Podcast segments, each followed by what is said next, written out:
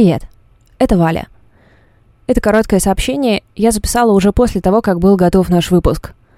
Поэтому сейчас я кое-что скажу, а дальше начнется выпуск. Собственно, причина, почему я это записываю, выпуск мы записали в пятницу, до того, как появились новости о том, что произошло в Буче и других городах. После этих новостей нам как-то стало казаться, что выпуск делать э, не и выпускать его не нужно. Но сейчас мы вот что подумали. Если мы не хотим совсем закрывать наш подкаст, каждую неделю мы будем сталкиваться с необходимостью принимать решения, уместно или неуместно сейчас делать новые эпизоды. И учитывая все происходящее, кажется, что этот вопрос будет одинаково остро стоять до тех пор, пока не будет заключено хотя бы мировое соглашение. Поэтому вот что мы решили. Выпуски будут выходить. Уместно ли это в данный момент тогда решать вам? Вы можете слушать их, если у вас есть для этого желание, или оставить их на потом, или вовсе проигнорировать, если вы чувствуете, что сейчас этому не время и не место. Так что с этого момента и дальше договоримся о том, что мы выпуски делаем. И очень ждем, когда не нужно будет ничего дополнительно для этого говорить. Смерть Оскара, этическая слепота в сериале «Разделение» и мир детей и взрослых в романе «Океан в конце дороги». Привет. Всем привет. Это подкаст «Партнерский материал». Меня зовут Валя Горшкова. Я обычно рассказываю про книжки, меня зовут Лида Кравченко. Обычно я рассказываю про кино и сериалы. Но сейчас мы не очень понимаем, что происходит с нашим подкастом, поэтому мы решили все-таки продолжать и идти под условным, под условной эгидой. Ну, мы рассказываем, что мы делаем. Да, вы были очень добры к нам с обратной связью и разрешили... Мы, в общем, использовали ваши комментарии как разрешение говорить о чем угодно. И если кто-то с этим не согласен, вам, друзья, следовало написать нам такой комментарий. Мы решили послушать тех, кто нас поддержал. Мы подумали о том, что и в обычное время мы всегда с тобой старались уделять и э, внимание и ревью, конечно, да, того, о чем мы рассказываем, но и э, рассказывать о том, что происходит в современном мире. И, и сейчас, наверное, будет все то же самое, просто с некоторым перекосом. У нас немного, э, точнее, не немного, у нас опять с тобой полное совпадение по темам, при том, что мы буквально там пять минут до записи э, рассказали друг другу, о чем мы будем рассказывать, да? Ну, стиль наш стиль. А, но прежде чем мы начнем, наверное, нужно а, на одну секунду завернуть в сторону Оскара, на который мы анонсировали, да, а, в плане того, что э, ну, ожидания некоторые были построены, теперь нужно от них отстроиться. Да, ты знаешь, у меня почему-то были иллюзии, что это будет совершенно иной Оскар, и что, конечно, во многом он будет посвящен тому, что происходит в Украине. И когда я увидела, что все проходит как обычно, что это совершенно стандартная церемония, ладно, бог с ним, с тем, что это уже сто лет как несовременно, мы с тобой каждый год, каждый раз про это, про все говорим, но то, что Украине было посвящено, не знаю, полторы ленточки на лацкане у кого-то из гостей и минут молчания, меня, честно говоря, это очень удивило, особенно с учетом того саппорта информационного, да, в первую очередь, который был со стороны голливудских деятелей. Понятно, что Мила Кунис, она украинка, и она очень активно, и в том числе финансово поддерживает украинцев, и то, что, э, ну, оказывает им всяческую помощь. Но, тем не менее, это было очень странно, и я вот писала у себя в Твиттере о том, что э, во-первых, первый год за 10 нет, наверное, даже за 12 лет я не смотрела эту трансляцию, хотя это было для меня важно в первую очередь как традиция, да, такая, традиции важны, потому что, да. потому что мир Сейчас это какой-то совершенно не настоящий, какой-то совершенно бутафорский мир. И кульминацией этому стало, стал вот этот типа скандал искусственный, очень декоративный mm. удар Уилла Смита Крису Року. Я просто, я даже это сейчас говорю и думаю, господи, что... Короче говоря, да. реальный мир очень сильно хлестнул нас по щекам, и многое стало как будто заблюренным, да? Угу. На самом деле, мне кажется, тема того, насколько искусственен Голливуд, насколько искусственна вся эта индустрия, она очень часто поднимается в разных а, в разном искусстве, и я всегда это воспринимала вроде как, э, как ну да, но я не могла это прочувствовать. Сейчас каждый раз, когда я вижу разбор нарядов на Оскаре или там видео какое-то с церемонии, у меня ощущение, что это реально прилетело к нам откуда-то с другой планеты, что это все не настоящие люди, и это не настоящие дела, и, и этого на самом деле нет. А есть только то, в чем сейчас живем мы, украинцы. Понятно, что нет никакой претензии к тем, кто продолжает его смотреть, тем, кто находит в этом какое-то отвлечение, утешение, да. Просто я сочла нужным про это упомянуть, потому что меня часто спрашивают. Нет, действительно, было просто много запросов, вопросов о том, что лид будет ли разбор. Мы традиционно это всегда делали.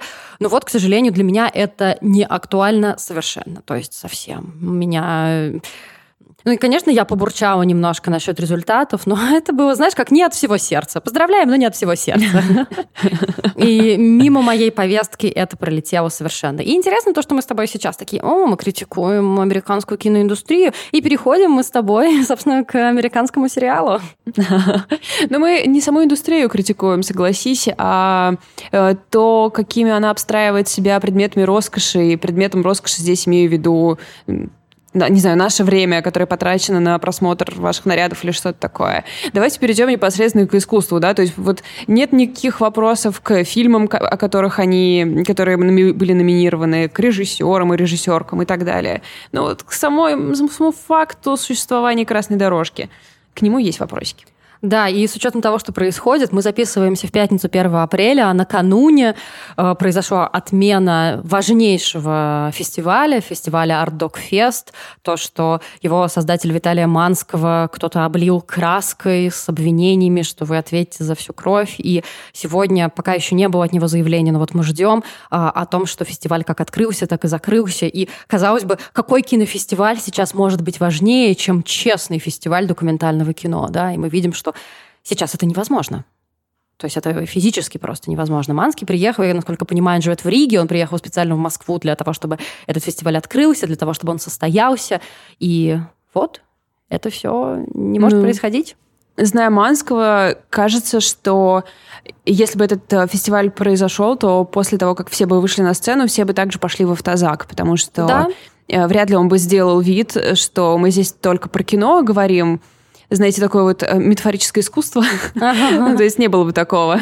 Да, разумеется, это невозможно. И сериал, про который я хочу чуть-чуть немножко сказать, он называется «Разделение». Это такая зловещая драма от Apple TV+. А, никогда, мне кажется, я не хвалила, кроме Теда Ласса, продукцию Apple TV+, но тут он еще не закончен, я его еще не досмотрела. Все, что я вижу, сделано просто классно. О чем, собственно, суть? А, есть некий видимо, это недалекое будущее, мы не знаем, или какой-то другой, другая вселенная, в которой существует корпорация Lumen Industries. Эта Lumen Industries дает опцию для сотрудников, что ты, когда ты находишься на этаже в этом здании, да, это Lumen Industries, у тебя есть чип, и этот чип географически определяет, где ты находишься, и как только ты находишься на работе, он сразу тебя отрубает. То есть, когда ты на работе, ты ничего не помнишь про свою жизнь личную, которая происходит вне работы, и когда ты в люмине, ты не знаешь, что с тобой происходит там, снаружи. У них есть терминология, то есть, условно, офисный работник называет своего, свою внешнюю часть себя экстра да.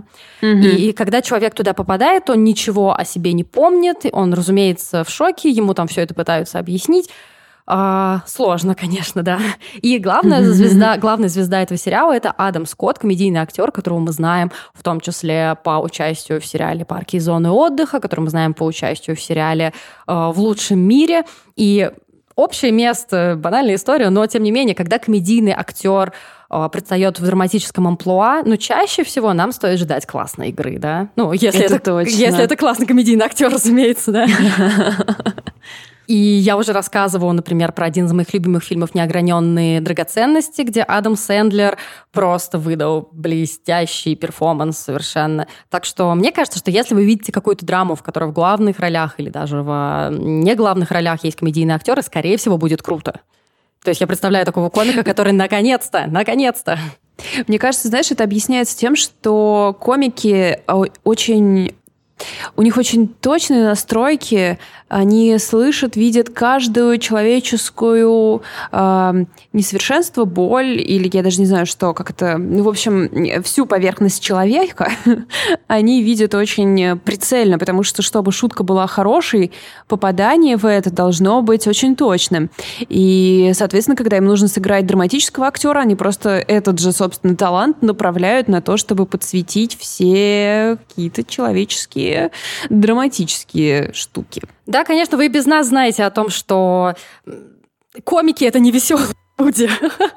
И инсайт Бобби Орнема, после которого нам всем было, как мы казались, плохо, господи, Лида из прошлого. Я сейчас немножко смеюсь над всеми твоими проблемами, конечно. Инсайт Бобби Орнема показал нам это, мне кажется, в полной мере. И в сериале а, как раз разделение, мне кажется, Кроме Адама Скотта, внимание заслуживает актриса по имени Брит Лоуэр. Она играет Хейли. Это, собственно, девушка, которая только туда попадает, да. То есть, если Марк, которого играет Адам Скотт, он уже там какое-то время, мы видим и ту, и другую сторону его жизни. Мы видим, что у Марка произошла в жизни трагедия, то, что его жена умерла. И, э, ребят, кто... Нам кто-то писал комментарий, что слишком много спойлеров. Я прям чуть-чуть, ладно? я, прям, я прям немножко вам расскажу. А, и, конечно, там абсолютно потрясающий актерский состав. То есть, например, одну из главных злодеек играет оскароносная, совершенно потрясающая Патришия Аркет.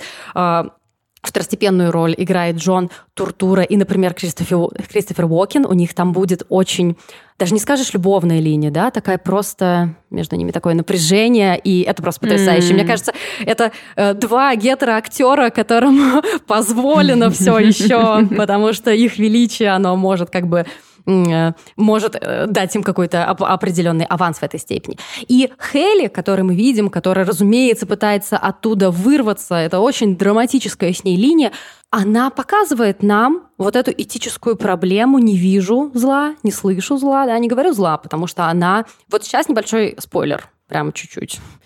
А, она обращается mm-hmm. к своей экстра о том, что забери меня, я не хочу здесь mm-hmm. быть, мне здесь очень плохо. А мы не понимаем, собственно, что они делают, потому что и работа у них бессмысленна. Они работают, представь себе, это такой антиутопичный офис в стиле 70-х, да, то есть такие очень старые компьютеры, они занимаются с какими-то цифрами, мы не понимаем, да и они, мне кажется, тоже, что им конкретно надо делать. Бесконечное количество стерильных коридоров, все это создает ощущение такой, знаешь, такого лабиринта. И, ну, конечно, когда ты первый раз видишь, видишь эти коридоры, ты вспоминаешь про сияние, и тебе кажется, что вот-вот, да, тут нет ковров, но я точно чувствую, что реки крови тут сейчас польются.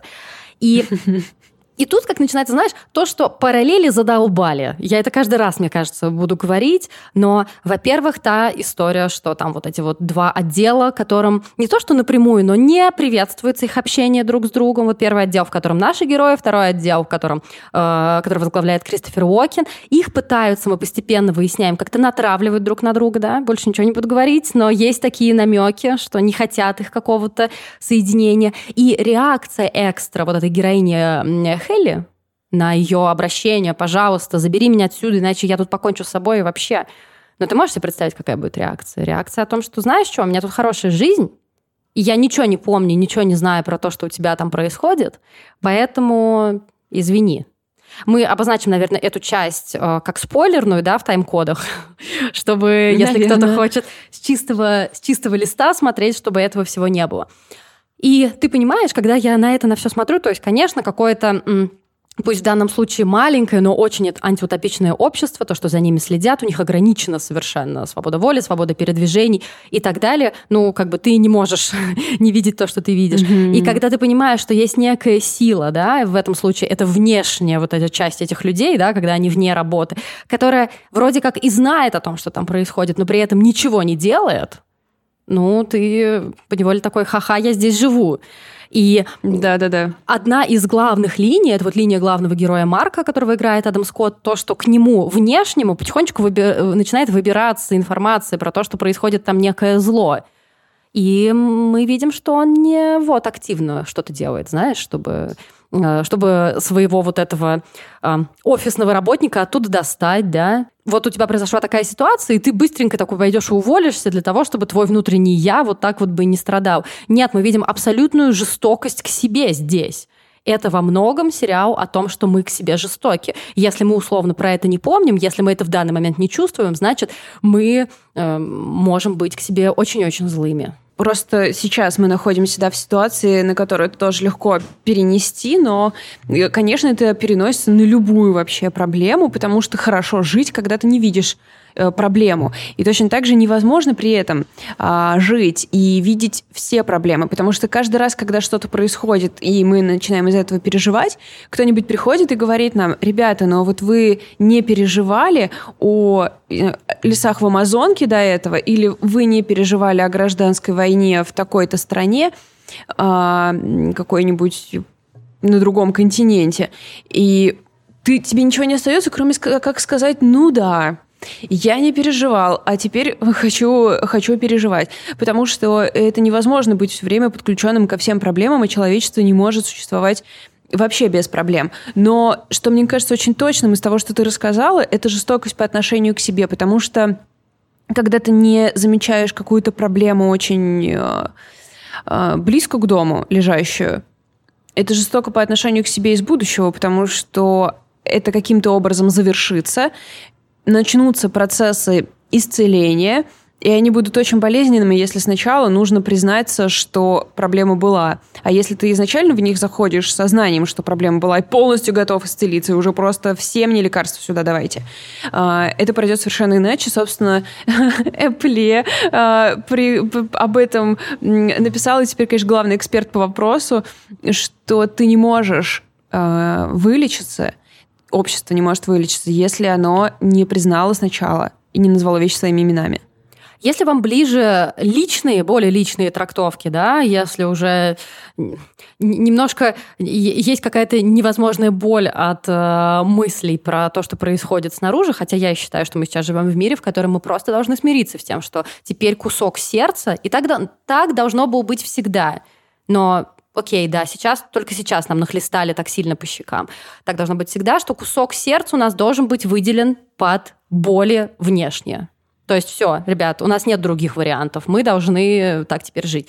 Но если даже исходить из каких-то личных трактовок, то этот сериал можно трактовать и как э, какое-то, знаешь, избегание. Если, например, у тебя есть какая-то психологическая проблема, и ты про нее знаешь, и ты на нее забиваешь, ну, абсолютно та же самая история. То есть это допустим, я не знаю, ну, как бы что самое простое. Ты знаешь, что у тебя в детстве там были какие-то проблемы в семье. Mm-hmm. И ты такой, я сейчас хорошо живу, я ничего с этим не буду делать, потому что зачем? Это рано или поздно выплывет, пока ты не обратишься к специалисту или не начнешь каким-то образом это перерабатывать. Короче говоря, история близкая нам всем с того или иного приближения, с любого приближения, да, то, что не надо поглубже это все заталкивать. Мне очень понравилось, как сказала наша слушательница Света о том, что сейчас ты должен на это, на все смотреть, ну просто до блевоты. Ты должен смотреть. Да, ну как бы у тебя нет других вариантов. Понятно, что нужно как-то найти баланс чисто для того, чтобы не поехать кукухой, потому что, ну, ты сумасшедший, не сделаешь ничего хорошего в этом мире, да. Но, тем не менее, нельзя, если ты видишь зло, нельзя от него отворачиваться. И этот сериал именно про это говорит. Буквально еще два слова, и мы перейдем к твоей книге, которая тоже просто максимально перекликается с тем, о чем я говорю. Это история о создателях этого сериала, да, то есть несколько серий срежиссировал Бен Стиллер, опять же, комический в первую очередь артист, и мы видим, насколько это ювелирная работа, то есть э, с точки зрения режиссуры все сделано совершенно безупречно, даже, знаешь, я бы сказала, чистоплюйно, но в э, как-то с, с хорошей какой-то точкой зрения, то есть тебе не за что, не к чему придраться, не за что зацепиться, сериал сделан совершенно, как ты вот ты говоришь очень хорошее слово, бесшовно, безусловно, я не знаю, как они выплывут из всего. Конечно, там заканчивается в лучших традициях хороших сериалов, э, заканчивается на самом интересном месте, и ты такой, да, скорее, скорее, вот бы следующей неделе. Я по понятным причинам там последние недели этот сериал забросила, но вот сейчас как-то вот возвращаюсь к нему, и мне кажется, что это хорошая история с одной стороны, потому что это увлекательное кино, с другой стороны, потому что вы возвращаете себя в какую-то рутину, если вы к этому привыкли, и с третьей, это тебе не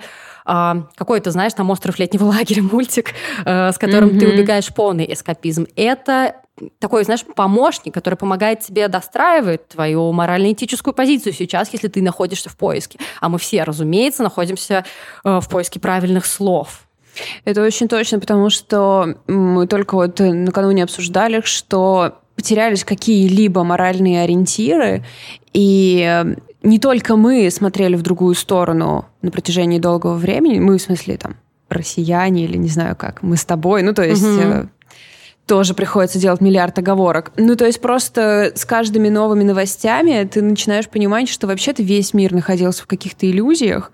И это ведь, знаешь, я бы, наверное, те же самые слова бы мне пришлось говорить через несколько, надеюсь, десятков лет, а, когда бахнул бы климатический кризис. Мы просто по дороге на климатический кризис остановились на секундочку, чтобы все до основания разрушить. А через какое-то время все будет то же самое. Мы будем говорить, мы все смотрели в другую сторону, мы занимались не тем, мы отвлекались не на то.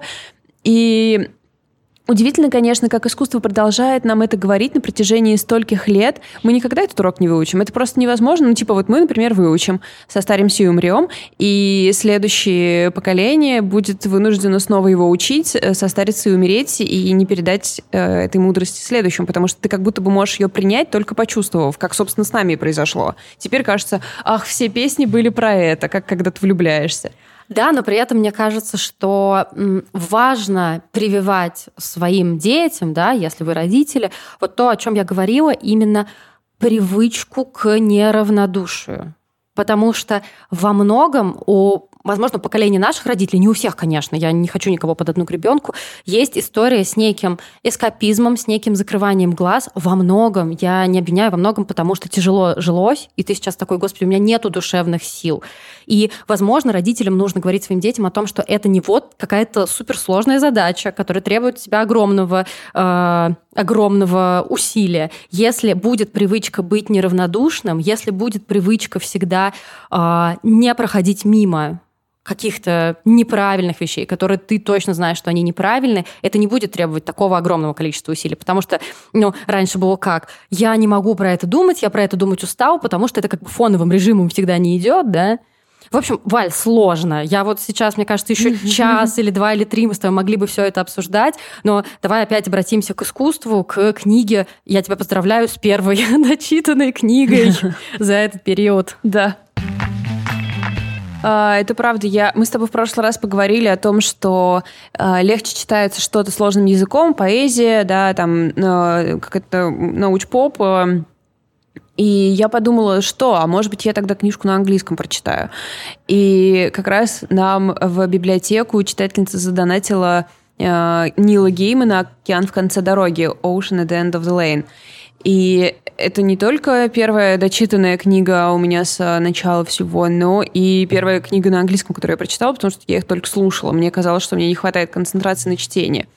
И, в общем, оказалось, что нет, действительно все это работает, и это дополнительное э, препятствие на пути к эскапическому сюжету помогает мне, как-то заставляет мозг немножко он требует больше усилий, и у мозга не остается достаточно места, чтобы орать на меня постоянно. Я очень ценю. Да, да, да. да. Слушай, я, я, я, я тебя очень хорошо понимаю. Мы с тобой как раз обсуждали, когда я начала э, перечитывать. Ну, я не знаю, вот у меня есть любимая книга «Полная иллюминация» Фойера, да, я ее читала очень много раз на русском, сейчас mm-hmm. я ее читаю на английском, и абсолютно то же самое, просто абсолютно то же самое. Из-за того, что у тебя есть задача вот это вот э, на неродном mm-hmm. тебе языке потреблять информацию и как-то ее переваривать, на секундочку этот крик э, утихает. Кстати, если я вам всем напоминаю про существование этой прекрасной книги, она очень тяжелая, но она действует, правда, как-то как целебно. Ну, и вот, кстати, в ней ведь тоже герой ребенок, если я правильно помню, 11-летний мальчик. Не-не-не, это ты про жутко громко и запредельно близко. Я читаю про пол... я читаю да. полную иллюминацию. Это как раз где э, автор тезка по имени Джонатан приезжает в Украину. Да то есть там еще и Украина, Точно. я поэтому еще и во многом эту книгу взяла. Она, ну, конечно, она тоже про ужасы войны и братоубийственной войны. Простите, братоубийственной сейчас нельзя, наверное, говорить. Я уже ничего не знаю, что можно, что нельзя. Но, ребят, я стараюсь. Да-да-да. И, в общем, если говорить про океан в конце дороги, это очень... Э, это очень простая, вообще незатейливая история, но что происходит, когда какие-то гениальные люди, хотя это первая книжка Нила Геймана, но я просто знаю, что он гений по общему как бы я так поняла, что это решено мировым сообществом, и я как бы принимаю эту точку зрения.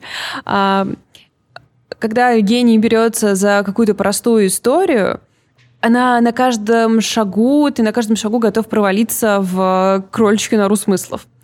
И я читала ревью, она вышла в 2013 году, э, и там очень многие пишут, типа, это детская книга, которую можно читать взрослым. Я такая, вау, детская, я бы не уверена, что я бы дала ее ребенку, но, с другой стороны, конечно же, дала бы, потому что это очень классно, когда ты в детстве читаешь книжку, которая тебе не по зубам.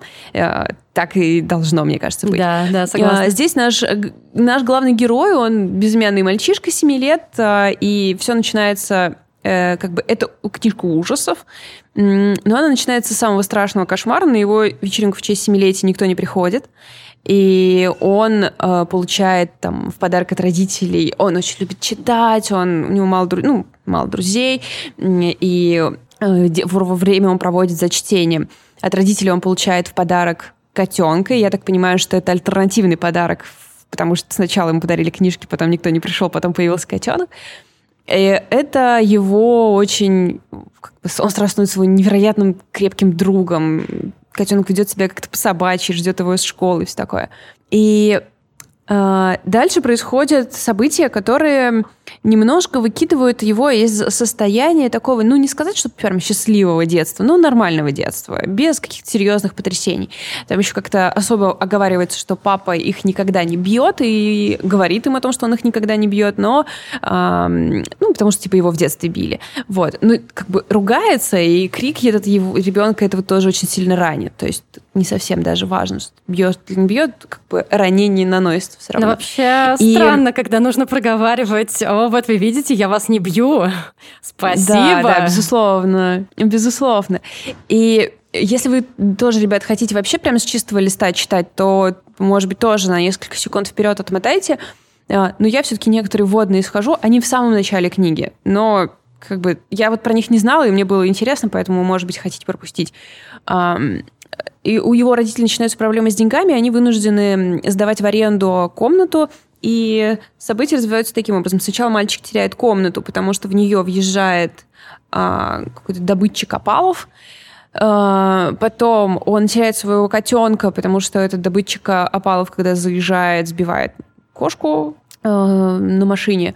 И потом этот добытчик опалов а, убивает себя в их машине. И это все происходит как-то очень сразу. Ребят, спасибо за гостеприимство. Одновременно. Я тут как бы заберу вашу комнату, убью вашу кошку, и потом и себя убью, да, что-то, пока.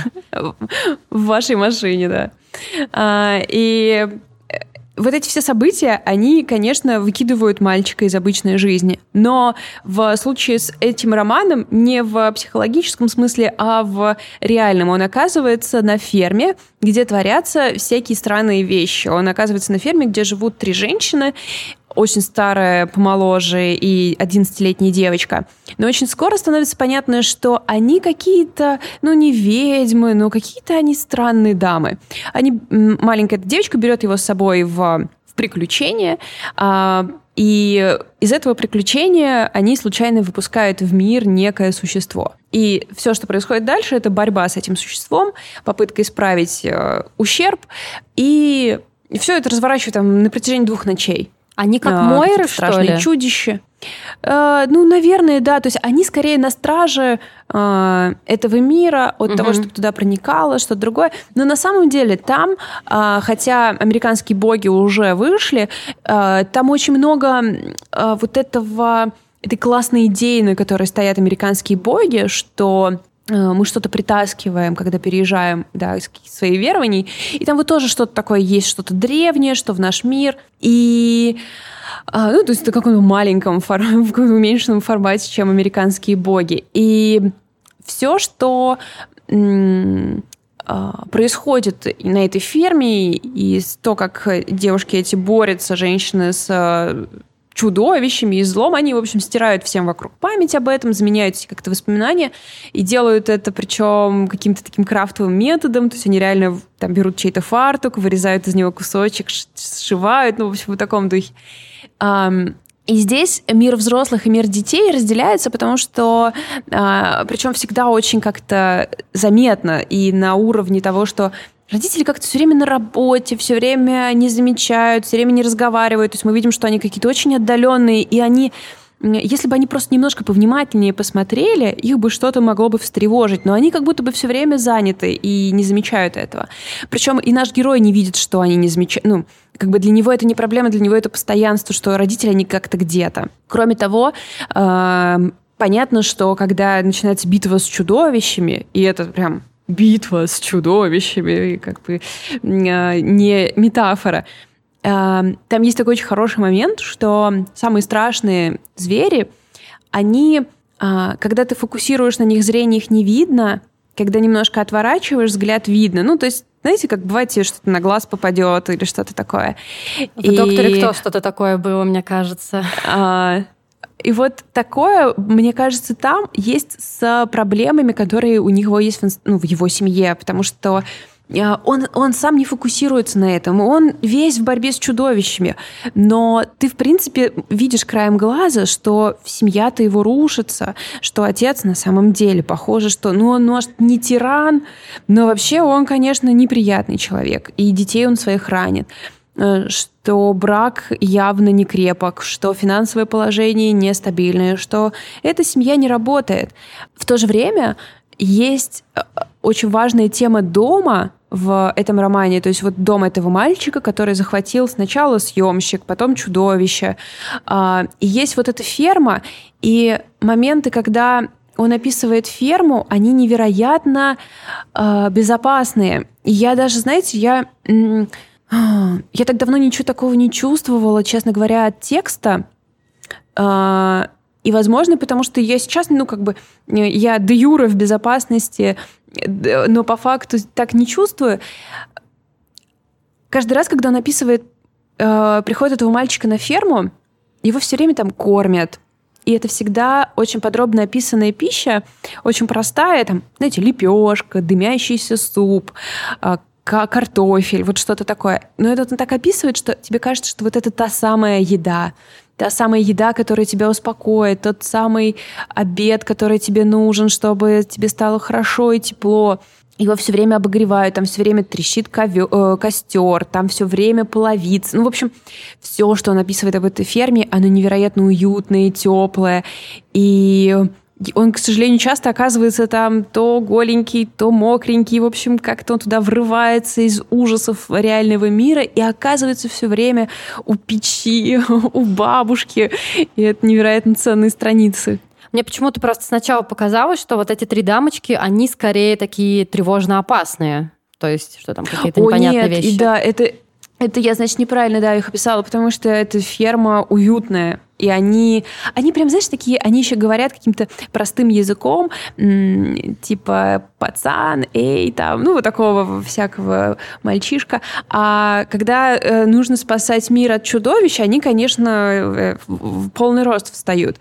И это все очень интересные темы, и вообще там темы сказочности, это все кроме того, что это э, чтение, которое тебя захватывает, оно еще довольно э, ну, то есть богатая на темы. Но мне показалось, что самое главное там в, практически в финале, то есть мы это вообще про это все как начинаем узнавать, что наш герой, он уже очень взрослый, и он приехал на похороны, и чего-то его вдруг потянуло на ферму. И он такой, блин, а я здесь вроде в детстве бывал.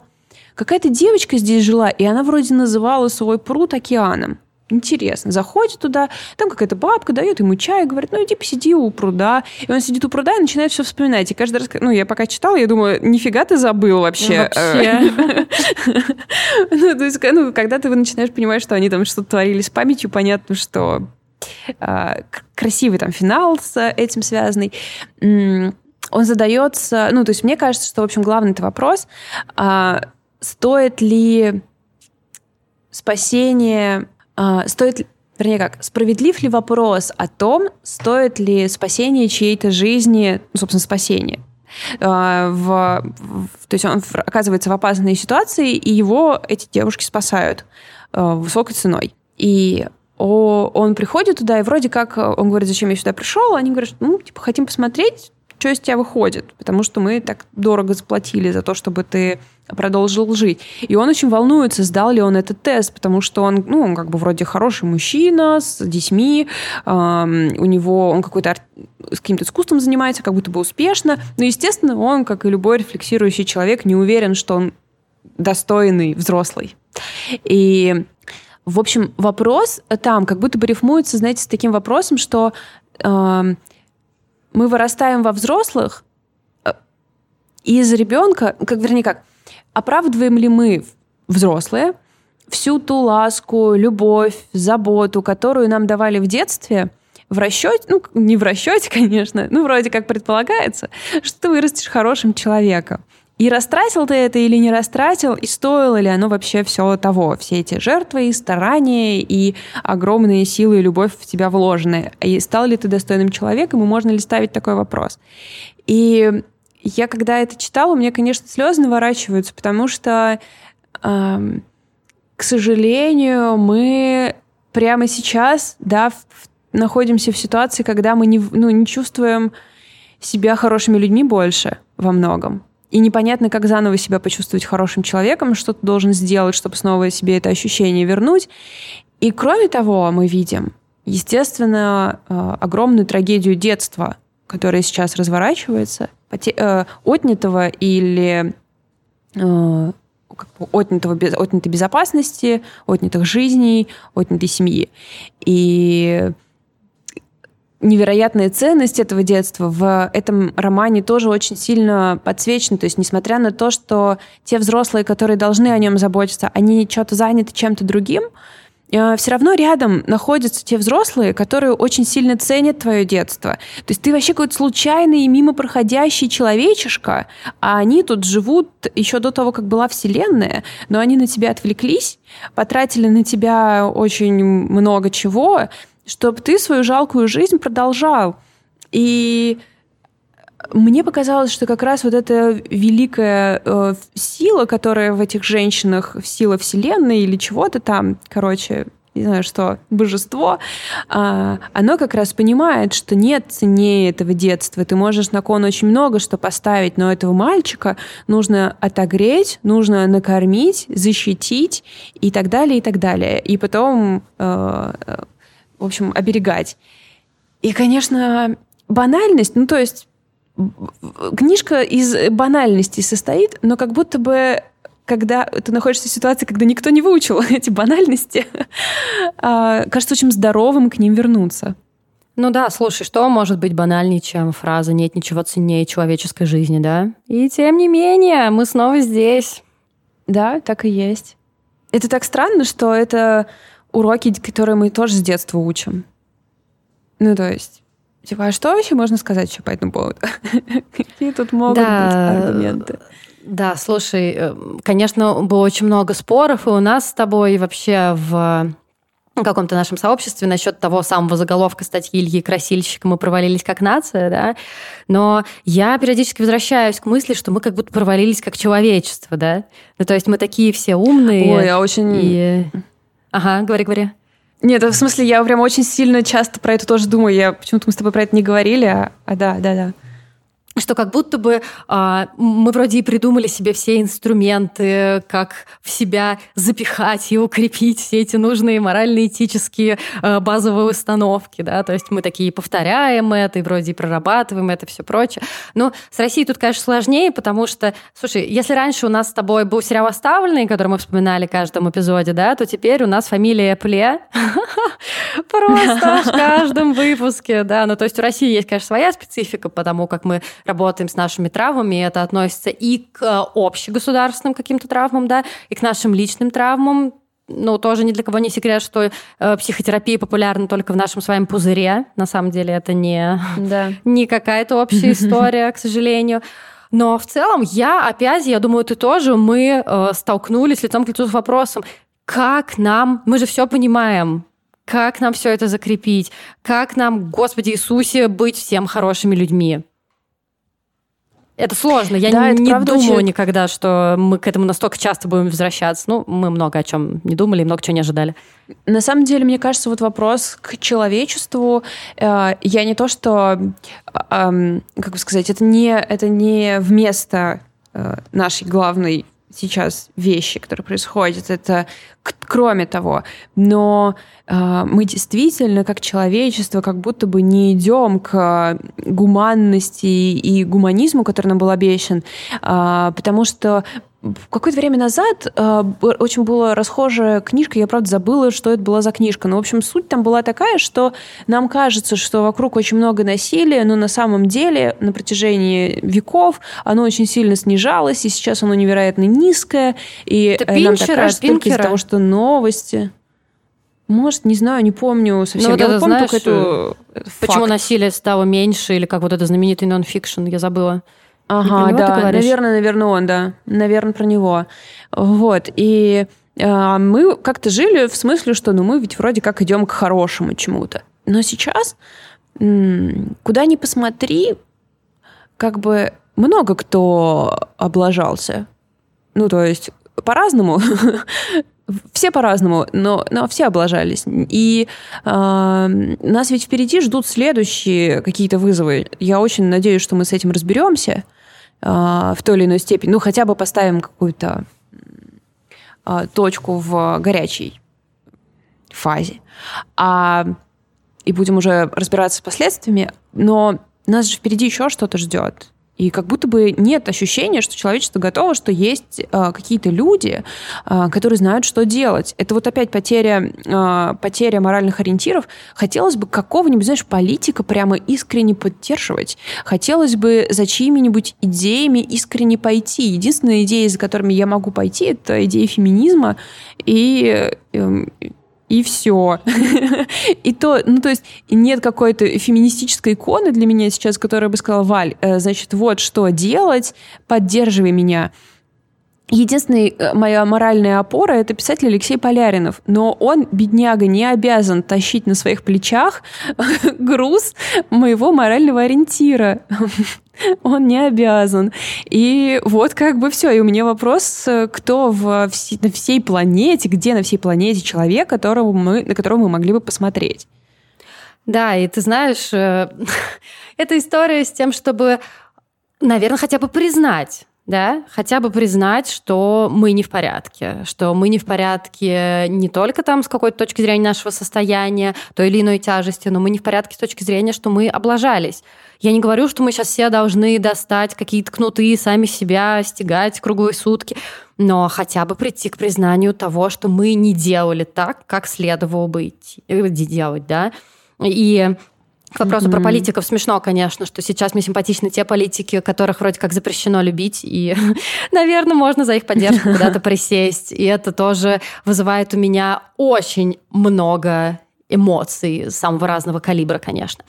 И единственное, с, чем я как-то смирилась, согласилась с тем, что если тебе кажется, что до всего этого ты делал какое-то хорошее, важное дело, нужно продолжать его делать. Именно поэтому во многом э, наша библиотека с тобой продолжает существовать, несмотря ни на что. Мы продолжаем записывать подкаст, потому что э, даже, не знаю, 2, 3, 4, 5 отзывов от вас о том, что вас это как-то якорит, да, что вам это как-то помогает в той или иной степени. Даже если, мне кажется, останется один человек, который будет так говорить, мы все равно будем продолжать. Ну, да, и эм, если вы дослушали до этого момента, то, наверное, нам важно сказать о том, что если вы хотите нас поддержать, вы можете это сделать. Если вы знаете, куда донатить, кому нужнее, вы, скорее всего, и так уже это все делаете. Но если вы вдруг хотите нас поддержать, мы завели себе Boosty. Все-все-все-все-все деньги оттуда идут на поддержку жизни нашей библиотеки. Если вам этот проект симпатичен и есть желание нам помочь, пожалуйста, сделайте это. Если нет, то как бы все окей. Не, безусловно, да, ребят, никакого вообще давления, все, все меняется, и, мы больше, больше не существует нашей программы патреоновской, и мы ничего дополнительно не делаем, но библиотека существует, и она, она, я думаю, она как-либо будет существовать, что бы ни происходило. То есть если мы будем выдавать книжки у себя на дому, значит, будем выдавать книжки у себя на дому. Ну, то есть что-то, э, что-то, что-то будет существовать в любом случае. Объявляем про письма. Да, Давай, давай запишем, а если что, вырежем. Да, да, да, давай, давай. Расскажи. Э, Еще один момент, да, мы э, с Лидой в поиске все какого-то выхода. То есть, мне кажется, мы даже на вас сейчас немного излишне вылили фрустрации и ищем какие-то способы для себя. Э, Мы решили сделать, мы решили писать друг другу письма, И поскольку у нас есть наше сообщество, мы как-то хотим его в этот процесс включить.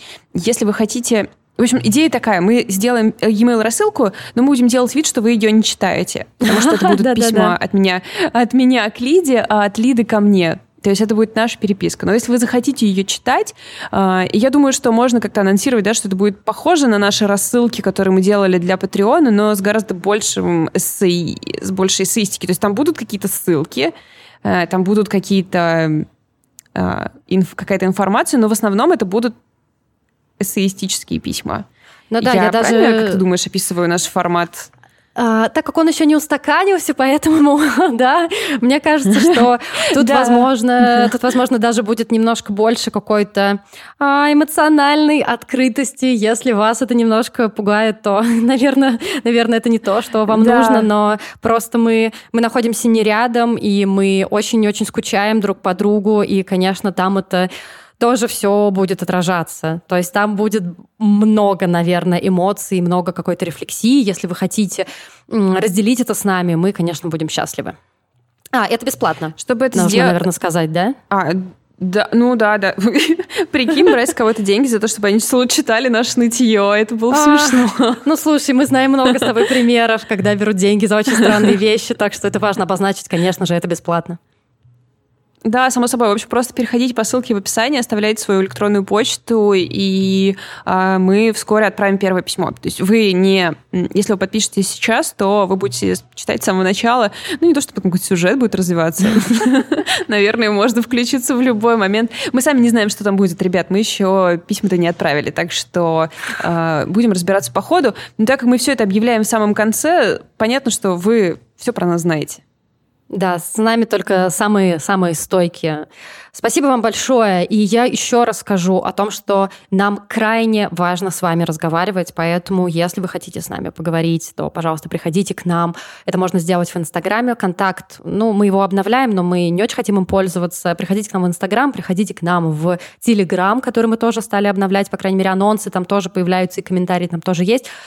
Пожалуйста, просто расскажите, как вы живете, просто расскажите, как вы, что там вы смотрите, что вы читаете, да без разницы, что вы чувствуете. Нам крайне важно чувствовать, э, что вы рядом. Для нас это тоже огромная опора, конечно.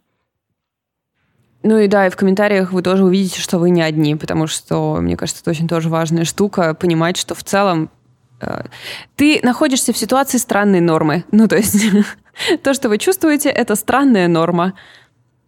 Всем спасибо. Прощаемся на этом. Спасибо. Обнимаем. Всем пока. Пока.